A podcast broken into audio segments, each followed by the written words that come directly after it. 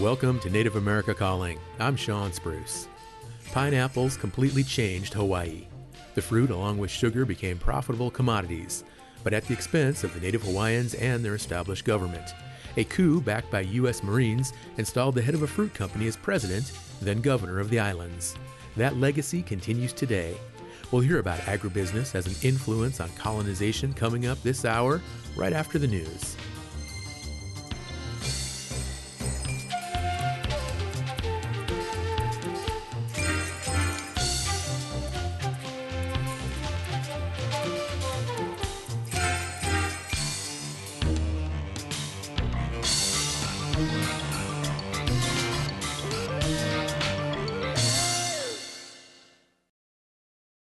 This is National Native News. I'm Jill Freitas from KNBA in Anchorage, Alaska, filling in for Antonia Gonzalez.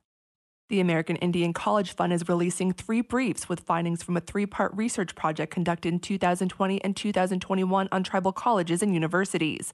The focus of the research includes student support services, program development and review, and sustainability in tribal colleges and universities. TCUs are unique higher learning institutions located on or near Indian reservations. There were four major themes identified in the study around academic program development, the preferred term participants use when discussing post secondary credentialing or quality assurance practices. TCUs use a four step process similar to mainstream colleges when developing new academic programs planning, internal review, external review, and program implementation. The American Indian College Fund has been the nation's largest charity supporting Native higher education for over 30 years. The College Fund believes, quote, education is the answer and provided over $14 million in scholarships and other direct student support to American Indian students in 2021 and 2022. Since its founding in 1989, the College Fund has provided more than $280 million in scholarships, programs, community, and tribal college support. Montana ended its legislative session passing a bill guiding the removal and placement of Native American children in cases of adoption and foster care. Montana Public Radio's Ellis Juhlin has more on changes made with and without support of tribal lawmakers. The bill creates the Montana Indian Child Welfare Act, or MICWA. The policy builds on existing federal law regarding removal of Native American children and prioritizes placing them into the homes of family members or other tribal members. Over a dozen other states have passed statewide ICWA policies to increase guidelines for child placement, and they've all seen decreased rates of Native children in state custody as a result. Montana's rate of Native children in foster care is nearly four times higher than the rate of Caucasian children. Patrick Yawakie, a lobbyist for the Blackfeet Nation, said by expanding on the federal policy, MICWA would fill gaps in the system. With Montana ICWA law, we can work to fix a broken system in the state and provide that the tribal children retain tribal identity and culture and heal intergenerational traumas that exist when Native children are removed from their homes. As Montana moves forward with the policy, a federal version is being challenged in the U.S. Supreme Court by those who say it gives preferential treatment based on race. The Montana bill contains a provision that will keep it in place regardless of the outcome of the federal case. Tribal lawmakers pushed back on an addition to the state bill that would sunset the policy in 2025. Supporters of the policy's limited run say it will give lawmakers a chance to revisit it next legislative session. But opponents say it will disrupt the lives of children and families in the system. The bill passed as amended out of both chambers. Montana's legislative session has now ended, and the bill awaits final approval by the governor. For National Native News, I'm Ellis Juhlin. Senior paralegal and tribal criminal jurisdiction coordinator for the Yurok tribe in Northern California, Alana Nulf, spent years working on missing and murdered Indigenous people cases in the region. Native News Online reports that after the tribe's own Emmilee Risling went missing in October of 2021, Nulf decided that she needed to take even more direct action in the face of what she felt was helplessness. Nulf took it upon herself to earn a Part 107 remote pilot certification from the Federal Aviation Administration in February this year. The license is required to operate drones for search and rescue missions. For the Yurok program, Nulf has acquired two high powered drones with a range of additional tools to help search and rescue efforts. The drones are also equipped with a payload delivery system that could deliver water, food, and other necessities to people awaiting rescue, and could provide light to first responders tending to a wounded person. The drone program will become part of the Yurok tribe's comprehensive response to one of the largest crises facing Indian country. According to a 2022 Congressional Research Service report, there were 9,560 cases involving missing and murdered Indigenous people in 2020 alone. I'm Jill Freitas.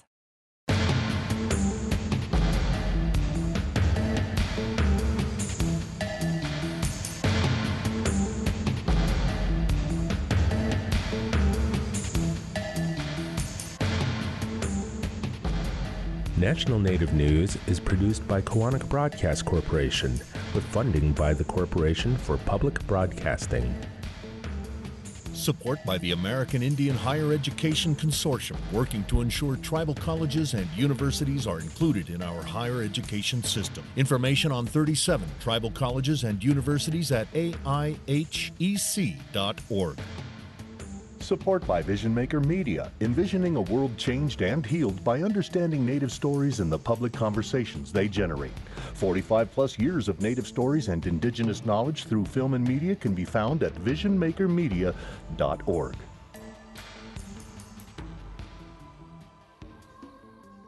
Native Voice One, the Native American Radio Network.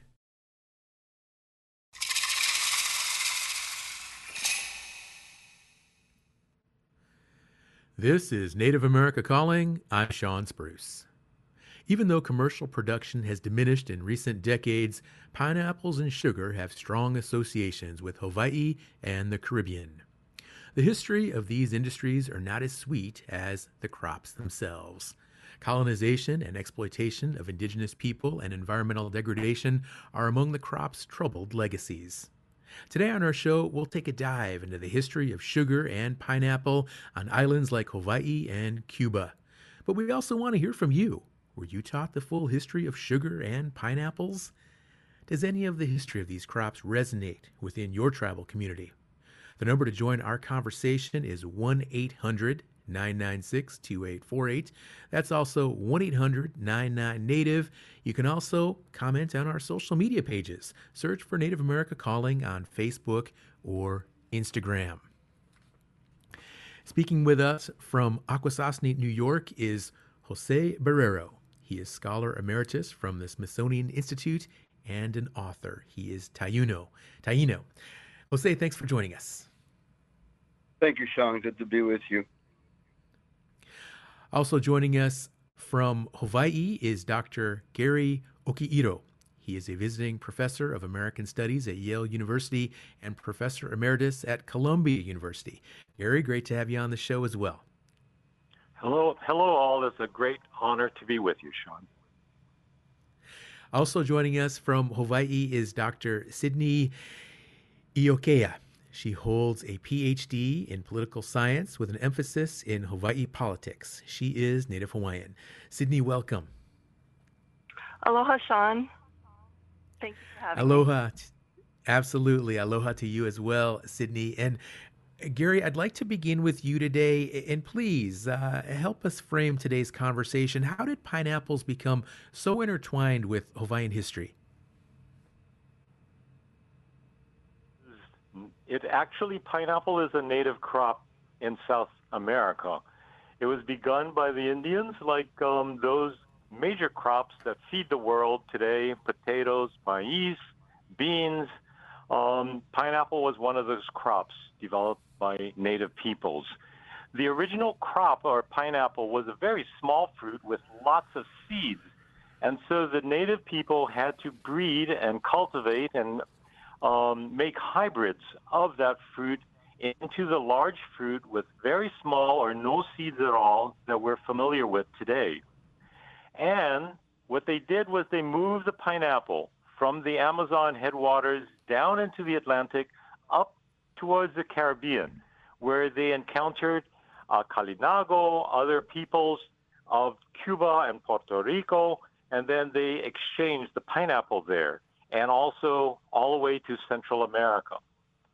In fact, the first European who the natives discovered, Columbus, was introduced to the pineapple by natives of Hispaniola, and he took it back to the king and queen of Spain, and that's how it became a kind of European commodity, a fruit of empire. Well, it sounds like these early uh, indigenous pineapples very different from what we acquire today at a contemporary supermarket. And and please give us a little bit more background. So, when did this uh, this move from the Amazon and into uh, the Pacific Islands, such as Hawaii? When did pineapples actually? When did people start moving them in those different regions? Great. About four thousand years ago, the native people encountered and developed the fruit And about 2,000 years ago, it was in the area of the Caribbean. So, about when Columbus came, mid 15th century, um, the fruit was already quite well developed. As I said, he took it back to the king and queen of Spain, and it became a kind of royal symbol. But not just a royal symbol, it was a kind of mm, imperial plunder. You know, like the native peoples themselves, the fruit was native plunder. Now, what happened was that the Indians around the um, around uh, Venezuela developed a fruit called cayenne pineapple, which was the kind of shape that was ideal for the kind of marketing that we have today, ideal for canning. Now, eventually, the fruit came to Hawaii, and it became an industrial kind of crop, just like sugar was. And what was the the what did they use pineapples for primarily? were they food? Were there other uses uh, for them as well? Multiple uses. So, as a fruit of empire, it was a fruit to be displayed on these lavish tables. Um, the Europeans themselves built hothouses and competed to grow the crop in Europe. Um, one of the um, last governors of Virginia colony had a whole hothouse constructed with a giant pineapple at the top of it. Um, now, what happened then as a fruit of empire, it came to Hawaii and it was cultivated by the peoples and by migrant workers here. And it was marketed by this guy, James Dole, who was a cousin of the first illegal governor of Hawaii, um, Sanford Dole. And what James Dole did for the fruit was to translate it into a fruit of can, that is a canned fruit. So he used canning, which was, by the way, developed in imperial troops expansion. Um, they used canning to market the pineapple on the continent.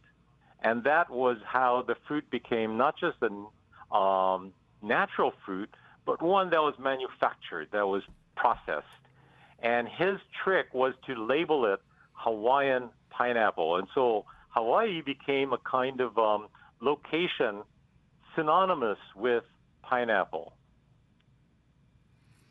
Oh, this is all just really, really interesting, Gary. And uh, James Dole uh, canning the fruit, this fruit of empire.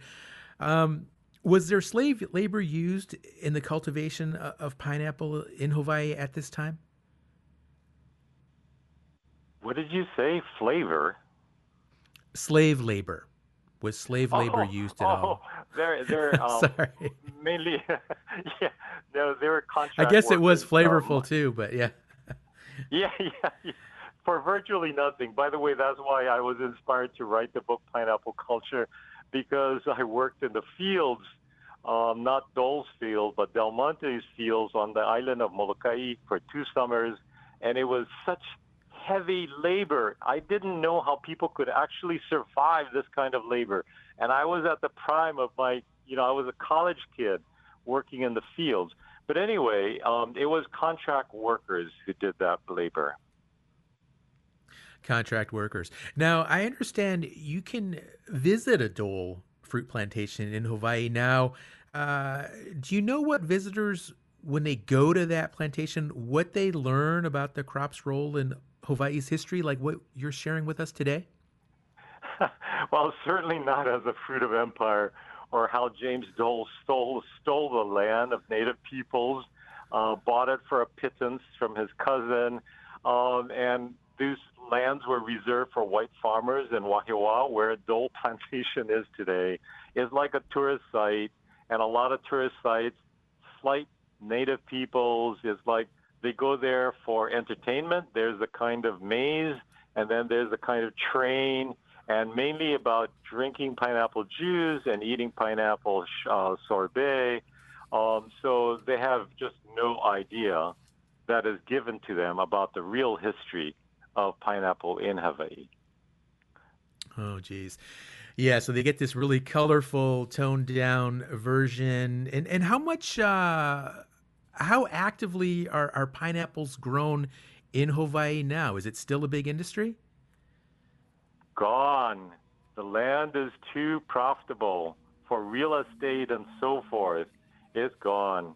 So it's gone to other parts of the third world, uh, like the Caribbean, Central America, Southeast Asia, Philippines, and East Africa. Mm-hmm. Completely gone. And, and for people living uh, in Hawaii now, are there any people that just grow pineapple, you know, kind of small scale operations, or everything's gone? Well, it's not a, a commercial crop so much anymore. It's um, it's uh, mainly a family. Like I have a field of pineapple. uh, yeah, but it's it's mainly um, imported. Okay. In your field of pineapple, I mean, tell us more about it. Do you go out there and, and actively cultivate it or harvest it? yeah, yeah, yeah. I actively cultivate and harvest and replant and so forth. Um, yeah. And is it but as like much I work said, as okay, it was me... when, when you? Okay, go ahead. No, not at all. Okay, like the commercial okay. fields in the first in the old days, people had to, of course, hand plant them that's backbreaking labor. And then cultivate it. And then when the fruit is ripe, they would harvest it with bags that they carried into the field and hauled out to the roads where the trucks would pick them up. Um, when I worked, there was like a mechanism, a boom that went over about like 11 rows of pineapples. They're planted in rows. Um, the workers are dressed to protect yourselves, like chaps, like a cowboy would, boots to protect against centipedes and spiders, um, gloves uh, so the uh, thorns don't poke you, goggles so when you bend over to grab the fruit, it doesn't poke your eyes, and a hat, of course, to shield you from the sun. So, like the white powder on the bottom of the leaves come up as you brush against it, the heat of the sun, the dust, I've seen grown men faint right next to me in the row as we're picking pineapple. Oh my gosh. Okay. This is a really, really fascinating discussion today. We're talking now with Dr. Gary Okihiro, visiting professor of American Studies at Yale University. He's giving us the history of the pineapple, imperial fruit, fruit of empire. We'll be right back.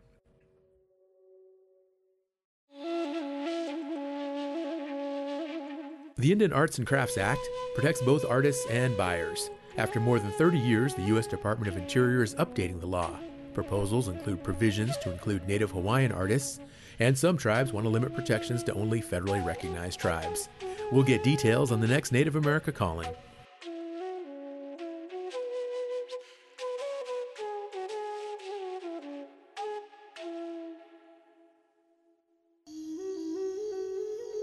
OCO.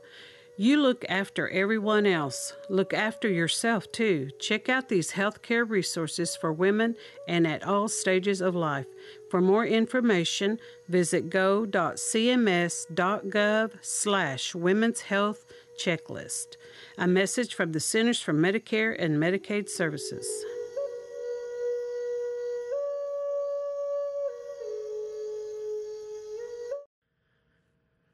Thank you for listening to Native America Calling. We're talking with experts on the indigenous histories of pineapple and sugar production. If you have a comment or question about today's conversation, if you'd like to learn more about how pineapples were harvested traditionally or more about the history of the fruit, please give us a call 1 800 996 2848. That's also 1 800 99 Native. Call us now. Our next guest again is speaking with us from Akwesasne, New York, Jose Barreiro, uh, scholar emeritus from the Smithsonian Institute. And Jose, uh, we're going to pivot here and, and now talk about the island of Cuba, which relied heavily on the production of sugar for many years. Please tell us, what does the sugar industry look like in Cuba today? Uh, today, it's uh, to start there. It's, it's uh, much diminished um, over time, uh, probably to about uh, 15, 20 percent of what it was uh, 50 years ago.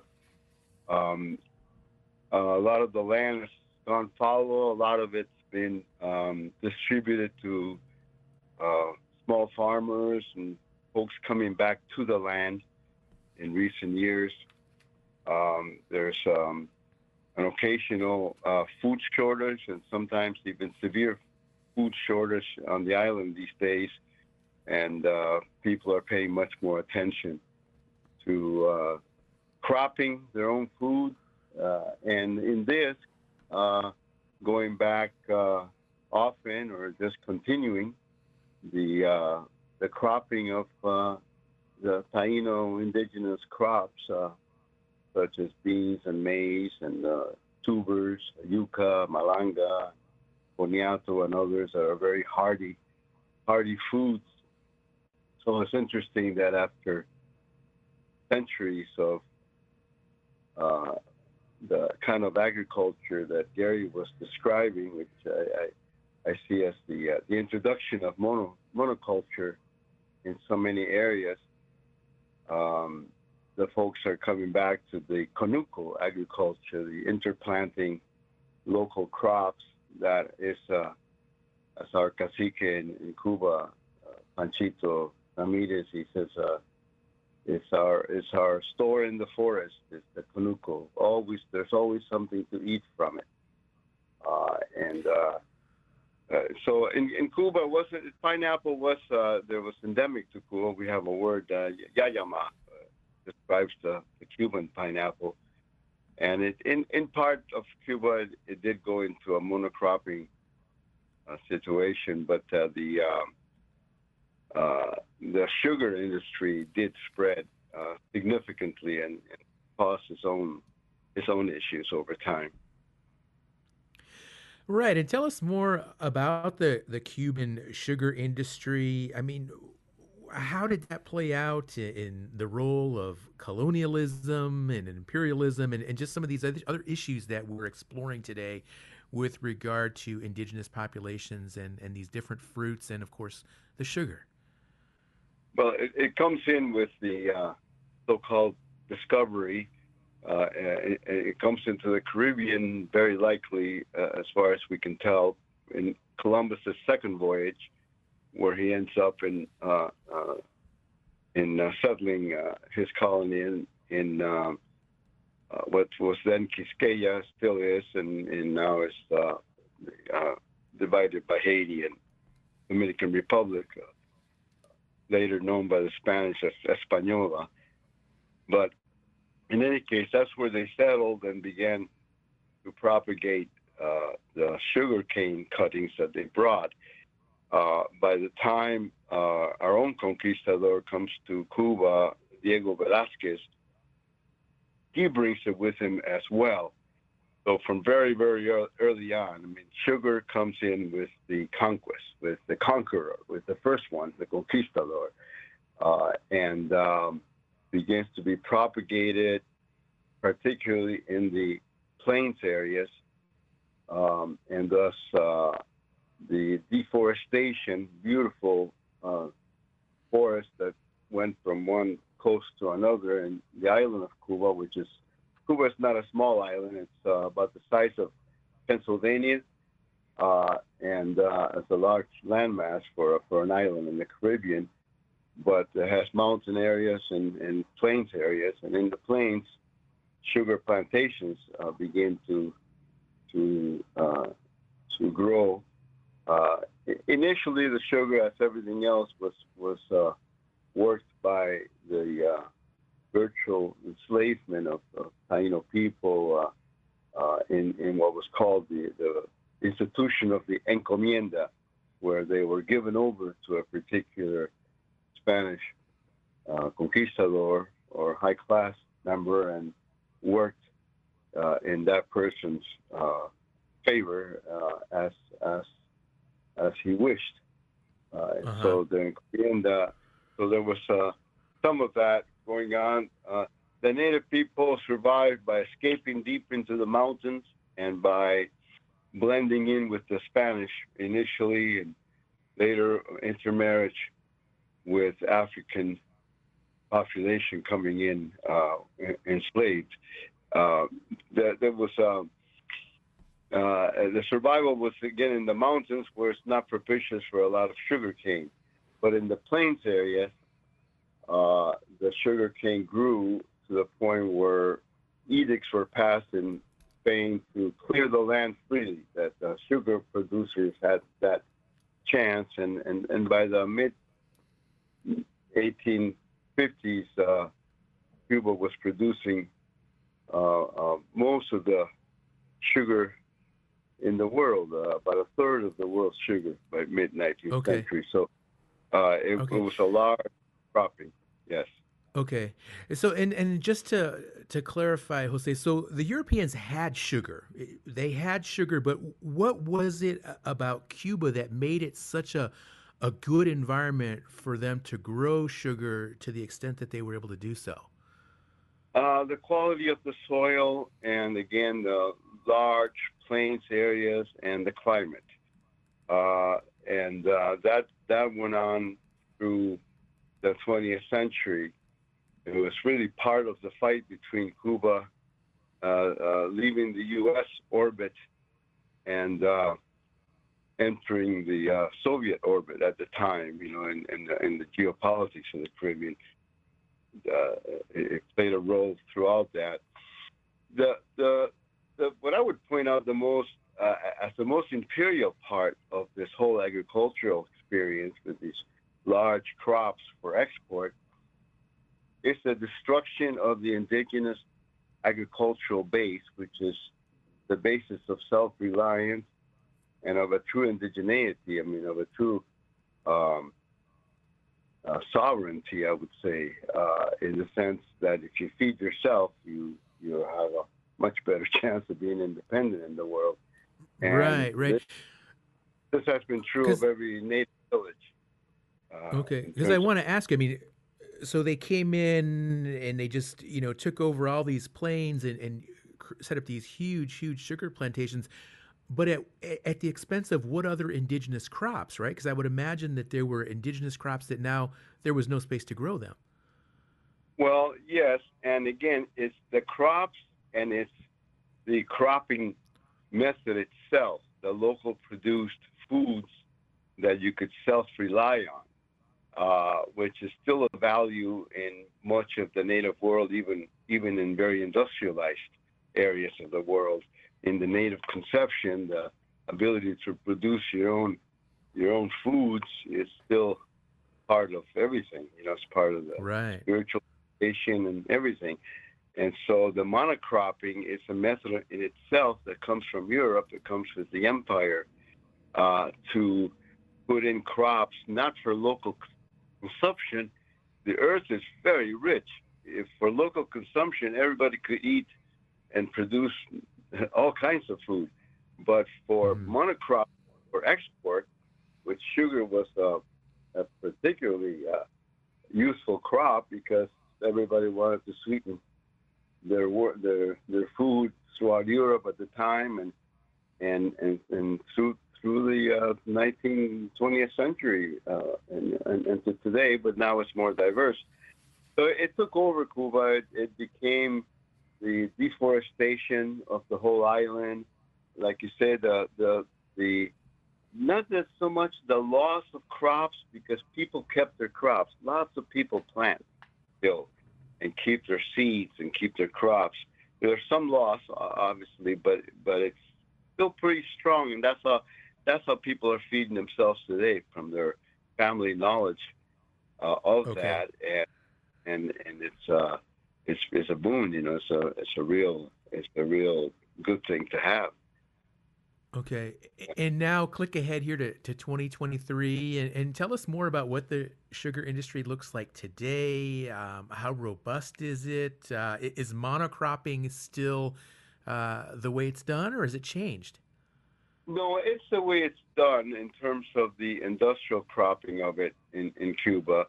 Uh, it, there, uh, it's also used in small gardens it's not unusual for a small farmer that has a subsistence, a good subsistence farm, uh, a garden, uh, to have a little patch of sugar cane in order to make their own sugar in the home.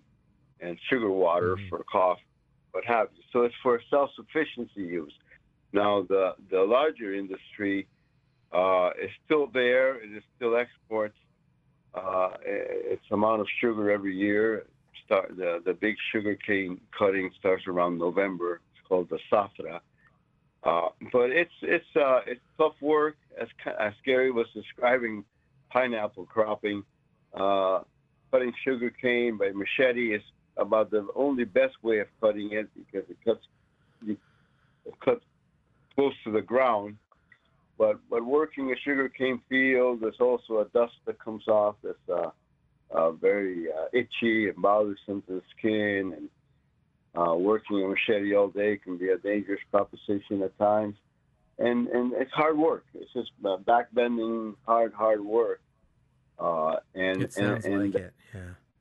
Temporal, you know, so people don't work all year. They work a part of the year, then they're laid off, and uh, and that's true. Less so today because it's more collectively organized, but at the same time, uh, inefficiency uh, has gotten the best of uh, the Cuban sugar industry in the last few years. I, I, I hate to report. Okay. If, if we're going to talk right. about the industry itself, it's not it's not in, in the best of shape. Okay. All right. Well, Jose, thank you so much. Uh, I want to go ahead and, and, go to our third guest now and talk a little bit more uh, about sugar um, from the Hawaiian perspective. And again, Dr. Sydney Iaukea, holding a PhD in political science. And uh, Sydney, again, thank you for joining us. And, and I understand sugar is not cultivated anymore in Hawaii. Why is that? Uh, yes. Aloha, Shawn. Thank you, um, and to Jose and Gary. Thank you for really setting a good foundation to talk about sugar in Hawaii alongside, I picked up on the monocropping. So, from Jose's talk. Um, so, why isn't sugar mass produced in Hawaii? I think it goes along a little bit with the monocropping. And so, first we had sandalwood, then whaling, then sugar, and then today, of course, tourism. And I mean, it's a pretty deep history as far as sugar's impact in Hawaii and the mixture with our Hawaiian government um, during the Hawaiian Kingdom and after the occupation or the Ill- and the illegal overthrow of the Hawaiian Kingdom. So it's it's like a it's a large story. Um, so just if I could back up a little bit, to just sort of walk us through the impact of sugar in Hawaii. It's really around uh, 1825 is the first plantation on Oahu, but the first one to actually survive was on Kauai in 1835. Um, and the islands have different temperatures, different vai or rivers uh, throwing, uh, flowing through the landscapes, different um, topography, basically. So, how they were able to enact mass sugar in Hawaii is through diversion of the of the rivers. And um, when I say they, it's we have what's known as the Big Five corporations that are the sugar plantation owners, but they also were able to um, mass produce sugar and also be in Hawaiian Kingdom government. A lot of them are former missionaries or sons and grandsons of missionaries, and our, the Calvinist missionaries came here in, in 1820. They then um, intertwined themselves with Hawaiian Kingdom government, with Ke, Ke, Ke, Ike Ole, Kamehameha III, and 1843 were recognized as a sovereign nation under the Anglo-Franco Proclamation. Um, but and then just after that, they're able to enact the Mahele, which divides the landscape. So as Gary was talking about, you know, the land here is very contested, uh, and they were able to buy up large tracts of land on all the islands, and they became became what's known as the Big Five. And then, of course, 1893. That's a whole nother. That's a whole nother thing. But anyway, they mm-hmm. entrenched themselves within the government. Um, so when we're talking about sugar in Hawaii, it's actually a production of the Hawaiian Kingdom government, and Kalakaua later becomes uh, the first head of state to circumnavigate the globe looking for sugar plantation laborers. And so we almost, in essence, become an imperial power um, within the Pacific as well. So he sends out, um, between 1874 and 1891, he sends out uh, uh, recruiters to the Pacific, uh, notably the Gilbert Islands, to recruit other Pacific Islanders, or they call them South Sea Islanders, back to Hawaii. There's around 29 or 30 voyages um, in those migrations. And uh, so when you asked before about was there slave labor, there's no evidence of slave labor in Hawaii, but there were, was what's known as blackbirding. And one of the captains associated with um, the recruit was known as a blackbirder in Australia, which is slave labor of Kanaka for Australians. So we have this massive uh, immigration push in Hawaii after 1850, which is where, when the Masters and Servants Act was passed. And the law brought, brought over 115,000 laborers to Hawaii um, from 1850 to up until around 1900. So I was really thrilled to get your call to talk because I just did a, a chapter about the migrations of the Gilbertese to Hawaii. Okay. All right. Well, Sydney, thank you again for joining us. We do have to take a short break, but we're going to talk with you more uh, about this history of sugar there in Hawaii right after this break. Anybody with a question, give us a call 1 800 99 Native.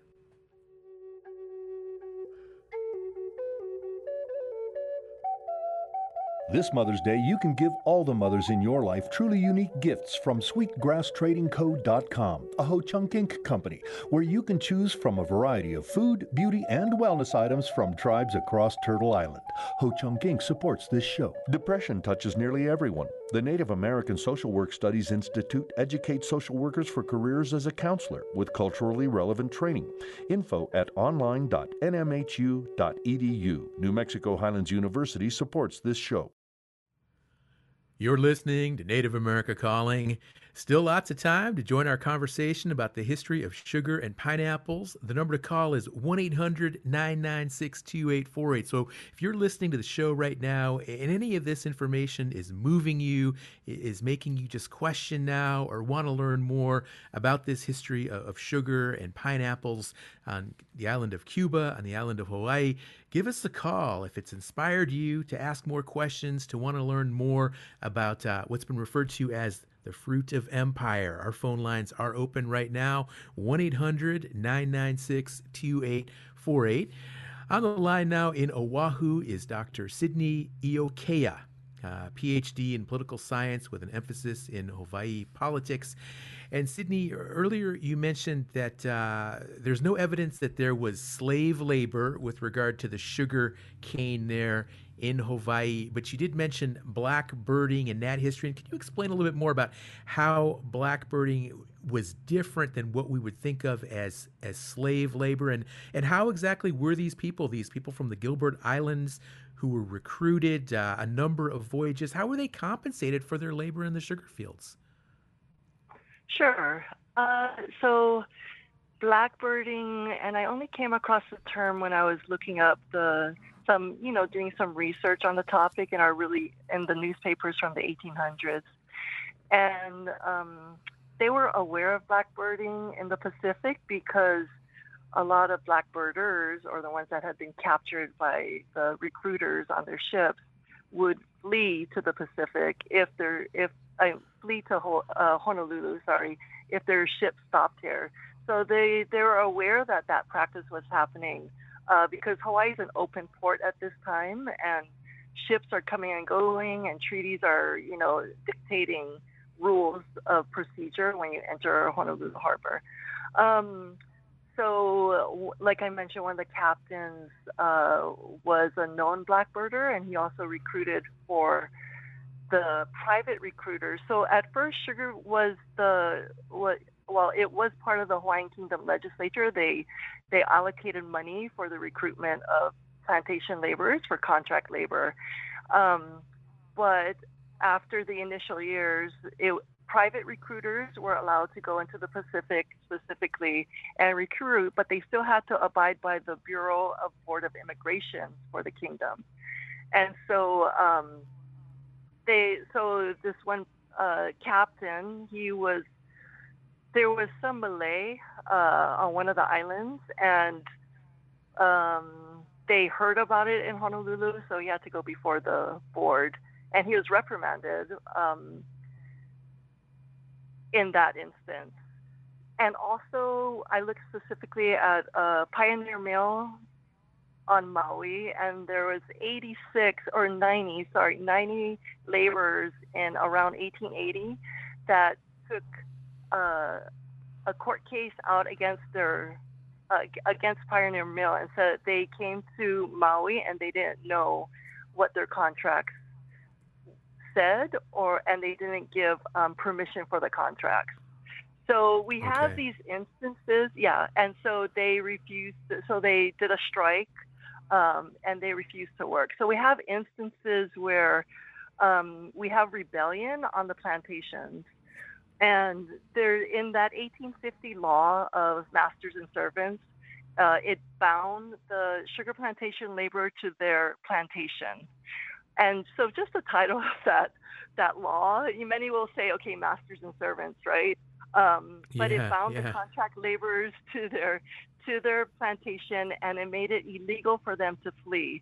But when I was doing my research, I saw between 11 to around 30 percent of um, every year within a 10 year span in the 1800 like around 1870 to 1880 where they did run from their plantations they were either brought back they finished out Okay. their contracts um, with the gilbertese islanders they had three year contracts and they were guaranteed perm- uh, voyage back and that never happened so then the whole thing was how did they get back to their islands yeah Well, Sydney, this sounds uh, an awful lot like slavery to me. Uh, I don't know, just the way you're describing it, bound to the plantation and uh, not being able to leave and things like that.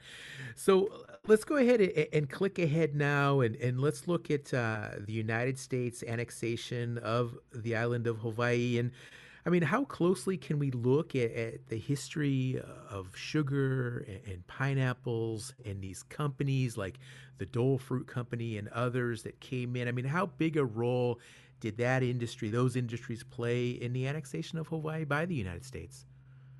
So there is no annex. There is no treaty of annexation. So uh, international law relies on treaties during this time and today, and there's no treaty of annexation. So we really don't anymore, like at least in the classrooms that I'm in, say annexation straight up is either forced annexation, illegal annexation. Um, that occurred in 1898 with the um, Newlands Resolution that took Hawaii.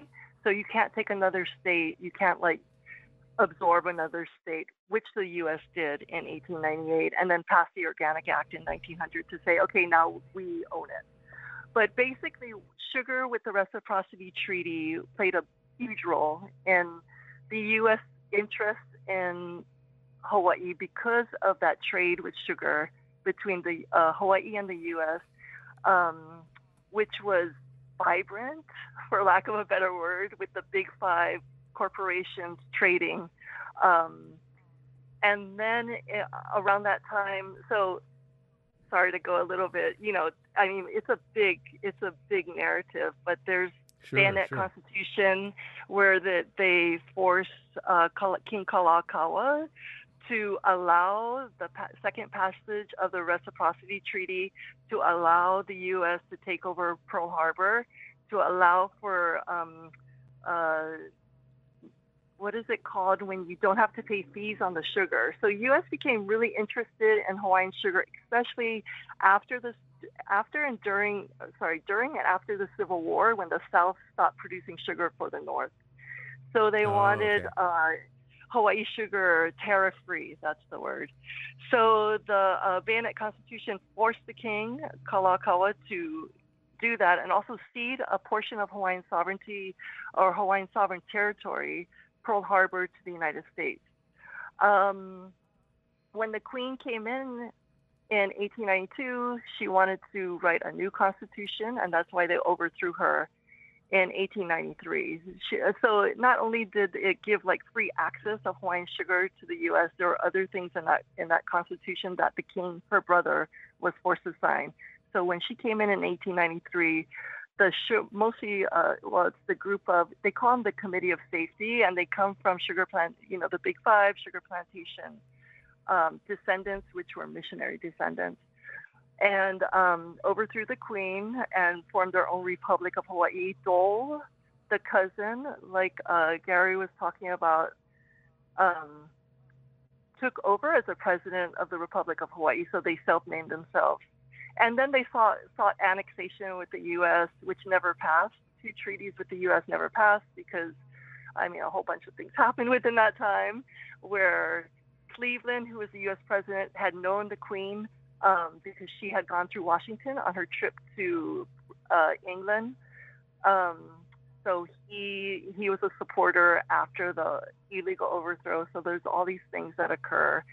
Um, but like Gary mentioned, the cousin then became the first governor of the of the territory of Hawaii after the 1898 um, clause that that okay. joined Hawaii to the U.S.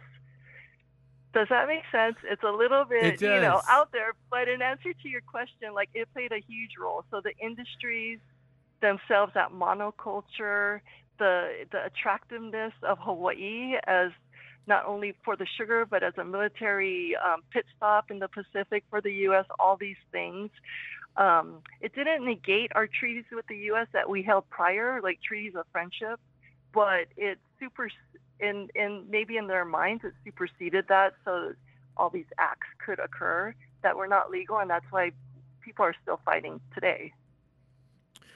Yes, and you know this is really helpful, and uh, I really appreciate how you just drew that narrative and, and brought us all the way up to uh, you know the late 1800s and uh, and the reign of Queen Liliuokalani. So thank you. It's really really helpful, Sydney. Let's go ahead and take a phone call now. We have Martha who is listening on KUNM in Albuquerque, New Mexico. Hello, Martha. Hello. Hi, Martha. What's on your mind? Oh, well, I've been listening to this and uh, a wonderful program, The Background of Sugar, and uh, it uh, took me to a book on my own shelf uh, that has to do with the with sugar and how um, people in general, almost everywhere, anyone that tried sugar, they wanted it. And there's a mm-hmm. marvelous book that ties in with this program today, not particularly Hawaii, but here in the U.S. And it is called Hoboes, H O B O E S. Hoboes by Mark Wyman, W Y M A N. The subtitle is Bindle Stiffs, Fruit Tramps, and the Harvesting of the West. And it has everything to do with the with the USA, and there's some great maps uh, at the beginning of it on the New West, the Great Plains, the Southwest, Pacific Northwest, Texas, okay. California, on and on, and they all are workers. When there was no work, they rode any they. Uh, thumbed a ride or stole a ride on railroads and got into any of these states that were uh, raising sugar beets. And it was called stoop labor. So it started out with men, but Anglo men were too tall. And so it went to women as workers and then children. And then, uh, then uh, those groups that are even shorter, like Mexicanos or Japanese along the uh, West California coast going up to Canada. Uh, that was where all these workers from the Midwest were trying to get there uh, once the okay. work played out here. And so, but Alrighty. it was all well, Martha, had to do with sugar beets. Yeah, yeah, no, this is really helpful. Appreciate you uh, sharing that book recommendation and, and stoop labor. That's really interesting. So height uh, definitely had had a, had a role to play there. Let's go ahead and pivot back now to our, our first guest, Gary, and Gary, it's interesting how our caller Martha mentions that uh, throughout history, I mean, everyone who tried sugar, uh, they wanted it, right? They wanted it and they wanted more of it. So uh, please kind of help us out here as we draw down the show. We're going to wrap up here in the next few minutes. And uh, what else do people really need to understand uh, about sugar and, and the pineapples and these industries there in Hawaii and Cuba and other parts of uh, the world where indigenous people are impacted? Thank you, Shawn. Martha's comments uh, sparked two things. One, stoop labor. Stoop labor was a racist term deployed to, for cheap labor or people who bent over and did the work. It had nothing to do with their height. It every, um, no matter how tall you are, it is still very difficult to bend over or to work from your knees. Um, what it is, stoop labor meant cheap labor. So they moved from men to women and children to pay them less to be able to exploit them more. That's number one. Number two okay. is that not everybody, meaning Europeans, love sugar or pineapples. They had to be taught to like that. They had to be taught to enjoy sugar. Um, they use honey and other kinds of sweeteners before. And so the business of sugar and pineapple was to teach consumers how to use this um, so they would have recipe books and so forth, how to make cakes with sugar, pineapple, and so forth. And once the sweetener became um, part of their diets, it became addictive. It became addictive. They were pushing dope on people. Really, really impactful there, Gary. Thank you for for that background. So that's that's fascinating. So all we think of with the the sugar, I mean, sweets and pastries and cookies and candies, all this stuff. I, I mean, in some way, you can trace back to these early imperialistic policies. That's is that what you're saying? Exactly. I want to hear Jose and uh, Sydney talk about that because, like, the marketing okay, of these right. products is just as important as the production of them. Okay, let's go ahead and, let Jose chime in because Jose, we're, we're going to have to wrap up in about a minute. I'm going to give you the last word of the show here today, and please add to our conversation now with, with some of these really, really uh, just profound uh, remarks that, that Gary makes with regards to the history of the sugar industry and how it's addictive and, and, and how it's marketed.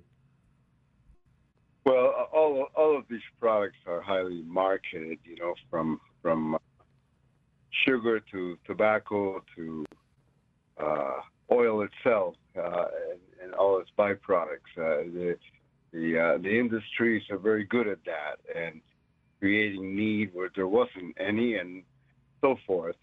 Sugar, uh, eh, I tend to humanize it a little bit more.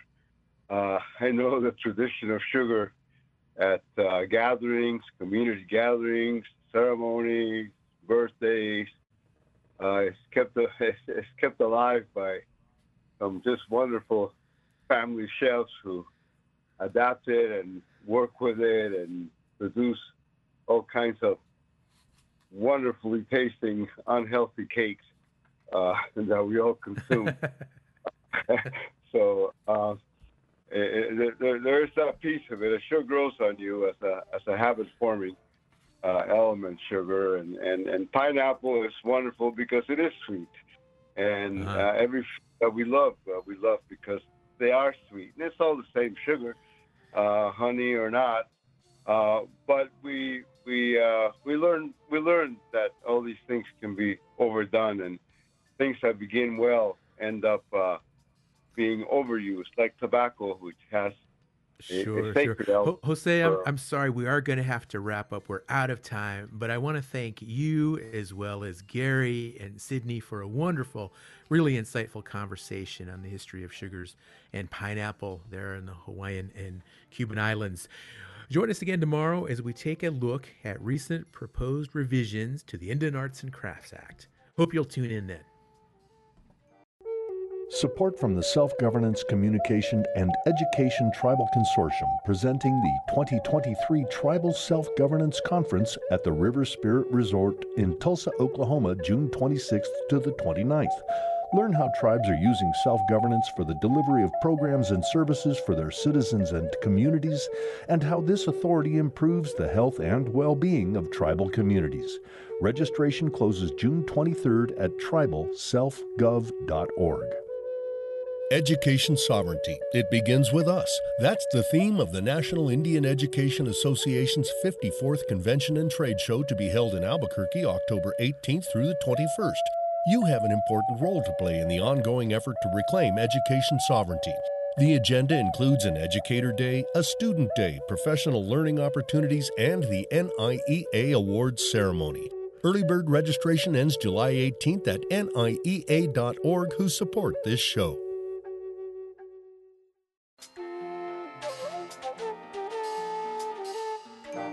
Native America Calling is produced in the Annenberg National Native Voice Studios in Albuquerque, New Mexico by Koahnic Broadcast Corporation, a native nonprofit media organization.